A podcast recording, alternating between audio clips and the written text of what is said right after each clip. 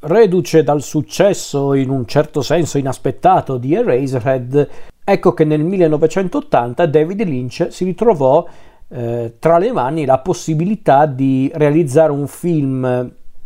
con un budget decisamente più sostanzioso e un film che poteva effettivamente lanciarlo nel panorama cinematografico, cosa che in effetti è successo con questo film. E quindi parliamo del film del 1980 diretto da Lynch, ma sceneggiato da Lynch insieme a Christopher Devore e Eric eh, Berggren, con protagonisti John Hurt, Anthony Hopkins, Anne Bancroft, Freddie Jones e altre ancora, e quindi parliamo di The Elephant Man. Film biografico che racconta la storia vera del, del personaggio di Joseph Merrick, anche se nel film viene chiamato John perché c'è stato un periodo in cui veniva erroneamente chiamato John nelle prime biografie, ma poi è stato confermato che il vero nome era Joseph, Joseph. Joseph Merrick, questo personaggio noto nella società delle, dell'epoca vittoriana londinese per essere l'uomo elefante, ovvero questo, questo cittadino britannico noto per la sua deformità fisica, facendolo sembrare appunto una sorta di uomo elefante. Il film, eh, nello specifico, non parla tanto della vita intera di, di John Merrick, ma piuttosto del suo incontro con colui che lo ha portato effettivamente alla notorietà, ovvero il dottor Frederick Treves, ovvero colui che scopre l'uomo elefante e lo porta appunto nel, nella società londinese facendolo conoscere a tutti ma chiaramente esponendolo anche a un'attenzione eccessiva nel bene e nel male. Quindi questa di fatto è la storia appunto di come eh, John Merrick interagisce con la società londinese dell'epoca vittoriana. Questa di fatto è la storia eh, di The Elephant Man, questo splendido e commovente film con protagonisti due eccezionali John Hurt nei panni di John Merrick e Anthony Hopkins nei panni del dottor Treves. Allora, il progetto di questo film di The Elephant Man era, nato tutto da una sceneggiatura, una sceneggiatura che all'inizio era stata proposta ad altri registi, tra cui per esempio Terence Malick, che però rifiutò di dirigere il film. Fu il turno di David Lynch, che accettò volentieri di realizzare questo film perché era rimasto colpito comunque dalla sceneggiatura. E quindi questa sceneggiatura, che era stata proprio scritta da Eric Berggren e Christopher DeVore, a, sua volta questa sceneggiatura era basata sui libri di The Elephant Man e Under Reminiscence de, del dottor Treves e anche The Elephant Man A Study in Human Dignity di Ashley Montague. Ecco, la sceneggiatura poi fu anche modificata in parte da Lynch per renderlo più suo come film e in effetti si vede anche per certe idee. Addirittura questa sceneggiatura a un certo punto capitò tra le mani della grandissima attrice Anne Bancroft, colei che già allora era la moglie niente poco di meno di Mel Brooks, noto regista di film comici che però era anche produttore all'epoca, mm, produttore alle prime armi si intende, e Brooks ehm, non conosceva Lynch, eh, non era convintissimo di affidare un progetto così importante a un regista che comunque aveva fatto solo un film, peraltro con tante difficoltà. Poi però vide effettivamente Eraserhead e pensò, ma sì dai, diamogli una chance, perché si può dire tante cose, ma non che Mel Brooks non fosse un temerario. Addirittura Brooks decise di non apparire tra i crediti del film come produttore perché non voleva che il film fosse associato alle sue commedie. In effetti è stata una cosa anche molto brillante coinvolsero la stessa Anne Bancroft, scelsero come protagonisti due attori che all'epoca sicuramente non erano famosi come, come oggi, ovvero Anthony Hopkins e il compianto John Hurt, anzi John Hurt eh, aveva giusto giusto appena fatto Alien un anno prima e Fuga di mezzanotte di, di Alan Parker nel 78, ma non era ancora così famoso, aveva già fatto qualche film come Un uomo per tutte le stagioni, eh, l'assassino di Arlington Place numero 10, quindi era sicuramente un volto noto, ma forse gli mancava ancora il film giusto per diventare mm, davvero famoso e sicuramente The Elephant Man eh, lo ha aiutato in questo. E The Elephant Man, che peraltro è stato il mio primissimo film di David Lynch, prima di tutti gli altri io ho guardato The Elephant Man, mm, quando guardai il film io non sapevo niente della storia di Merrick, eh, conoscevo il film di fama perché comunque è un film noto, è un film che comunque molti hanno celebrato anche giustamente perché è davvero un film notevole e è sicuramente un film molto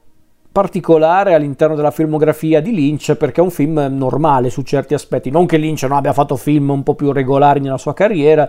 ma questo forse è davvero uno dei pochi film di Lynch che non presenta tutti quegli elementi eccentrici e anche un po' inquietanti tipici dei film di Lynch, anche se non non arriverei a dire, come hanno detto altri spettatori, che non è un film a David Lynch. No, non è vero. In realtà c'è molto di David Lynch in questa storia, solo che non essendo una storia originale, chiaramente Lynch si è dovuto anche un po' adeguare, fino a un certo punto, perché comunque è anche un film che si prende tante libertà eh, biografiche, assolutamente. Quindi cioè, non, non, aspettatevi un film che parla in maniera dettagliata e realistica della storia di Merrick, assolutamente, è pur sempre un film, ok? Diciamo che alla fin fine è il succo del discorso quello che conta quando guardi The Elephant Man e essenzialmente The Elephant Man cos'è? È la storia di un uomo che viene disprezzato e discriminato semplicemente per il suo aspetto, un aspetto che tra l'altro non ha scelto lui stesso perché è, purtroppo è, è un aspetto dovuto a una semplice fatalità perché infatti eh, adesso onestamente non so come si definisce quello che ha John Merrick, Joseph Merrick, anzi tipo la sindrome di Proteo, Proteo, non so come si pronuncia ragazzi, perdonate, però penso sia quello che di fatto ha Merrick, l'idea proprio di questo uomo che non è di per sé eh, un uomo eh, limitato a livello intellettuale e cerebrale, ma ha una deformità fisica impressionante, arti più grandi, arti più più piccoli, proprio deforme, eh, talmente deforme che ha addirittura dei problemi alla testa, tanto che addirittura Merrick non può dormire sdraiato perché altrimenti morirebbe, morirebbe soffocato per via appunto del suo fisico un po' particolare. Quindi c'è questo discorso di Merrick come essere umano che che però viene discriminato appunto perché non ha un aspetto da essere umano, quindi viene considerato un mostro, quando in realtà è una persona molto gentile, molto anche molto dolce e peraltro anche intelligente perché sa leggere, comunque sa, sa esprimersi anche di per sé, soltanto che ha qualche problema chiaramente per via de, della sua deformazione, però di per sé eh, non è uno stupido Merrick, anzi è una persona davvero buona e gentile, è persino più umano lui rispetto ad altri umani presenti nella storia, perché se vediamo altri esseri umani che, che Lynch eh, ci fa eh, incontrare durante il film, tra cui per esempio colui che teneva Merrick rinchiuso in un circo, ovvero il personaggio di Bites di Freddy Jones, oppure il, il guardiano notturno Jim che a un certo punto sfrutta John eh, Merrick per i suoi scopi, per fare soldi in pratica. Questi due personaggi a dir poco biechi e crudeli, cioè, sono loro i veri mostri più che Merrick, che è semplicemente un, un poveraccio che si è ritrovato appunto nella, nella posizione di dover stare dentro un corpo che in fondo lui non voleva. Quindi è una storia molto tragica quella di Mary, che forse l'hanno resa ancora più tragica su certi aspetti nel film, non tanto per le dinamiche del rapporto tra e, e gli, altri, eh, gli altri esseri umani, ma più che tutto perché davvero qui eh, in questo film, quando guardi Merrick interagire con le persone che tutto sommato si dimostrano eh, disponibili nei suoi confronti, come per esempio il personaggio di Anne Bancroft, l'attrice eh, Miss Kendall, ma anche quando durante il film c'è quella scena in cui, tra l'altro una delle mie preferite del film, il dottor Treves ehm, eh, invita John Merrick a casa sua e eh, fa incontrare John con la moglie di, di Treves, ovvero Anne, il personaggio di Anna Gordon, eh, è una scena molto toccante perché vedi che comunque John è molto impacciato perché non è abituato a interagire in maniera civile con gli esseri umani, visto che l'hanno trattato come un fenomeno da baraccone fino al giorno prima, quindi è molto toccante come film, è molto sofferente, molto delicato ed è per questo che è un film ancora oggi molto apprezzato, proprio per la sua delicatezza, per la sua, eh, per la sua dolcezza anche su certi aspetti. Eh,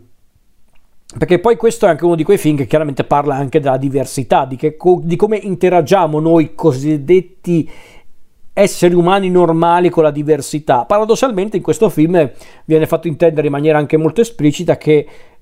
siamo più noi ad apprendere qualcosa da John che il contrario, paradossalmente. Siamo noi che ne usciamo arricchiti dal, dall'incontro con John e non viceversa. Cioè sì, chiaramente anche John per carità, però per esempio quella scena del film in cui c'è appunto Miss Kendall, il personaggio di Anne Bancroft, la famosa attrice di teatro, che, che, magari va a incontrare John più per curiosità che per gentilezza, poi dopo però si rende conto che eh, che appunto questo, mm, questo uomo elefante che, che, appunto ha suscitato tanto scalpore all'interno della comunità non è semplicemente un personaggio particolare perché appunto è un uomo elefante, ma perché è proprio una bella persona, è una persona molto affascinante a modo suo o comunque buona. Ed è questo che colpisce del film, vedere come appunto chiaramente eh, un personaggio come John eh, non ha vita facile nel mondo perché se ci sono comunque personaggi come Trips, la moglie, oppure appunto Miss Kendall, ehm, ma anche il personaggio di Mother Sheed, il superiore di Trips, Francis Cargom, se questi personaggi comunque si dimostrano comunque molto um, gentili o, o, quantomeno rispettosi nei confronti di John, ce ne sono altri che invece lo maltrattano, lo, lo insultano o comunque lo definiscono un mostro, quando in realtà non lo è. Infatti quando c'è quel momento in cui eh, Trips si confronta con uno dei degli aguzzini su certi aspetti di John, ovvero appunto il guardiano notturno, c'è proprio quel momento molto feroce in cui Trips, che ormai ha abbandonato qualsiasi interesse scientifico nei confronti di John ed è diventato sinceramente suo amico, è un momento in cui lui ha proprio perde il controllo perché si è reso conto di quanto il guardiano notturno sia un personaggio bieco e meschino il guardiano notturno cerca pure di difendersi in una maniera patetica dicendo che, che io, io, non ho maltrattato l'uomo elefante peraltro, soltanto per far soldi, la gente mi paga per vedere il suo mostro, signor Treves, e Treves arrabbiatissimo giustamente dice tu sei il mostro, non lui, perché lui non ha fatto del male a nessuno. Ed è vero, ed è vero, ed è un film eh, molto intenso su quell'aspetto, grazie sicuramente anche al talento di Lynch come regista, al bianco e nero davvero azzeccato perché rende la storia ancora più tragica e ancora più intensa. Insomma, è un film quasi perfetto secondo me. Eh, certo, se magari voi siete abituati ai film di Lynch un po' più eccentrici o bizzarri e particolari, questa è un'altra cosa, questo assolutamente è, è uno dei film più terra-terra di Lynch, nonostante comunque sia un film che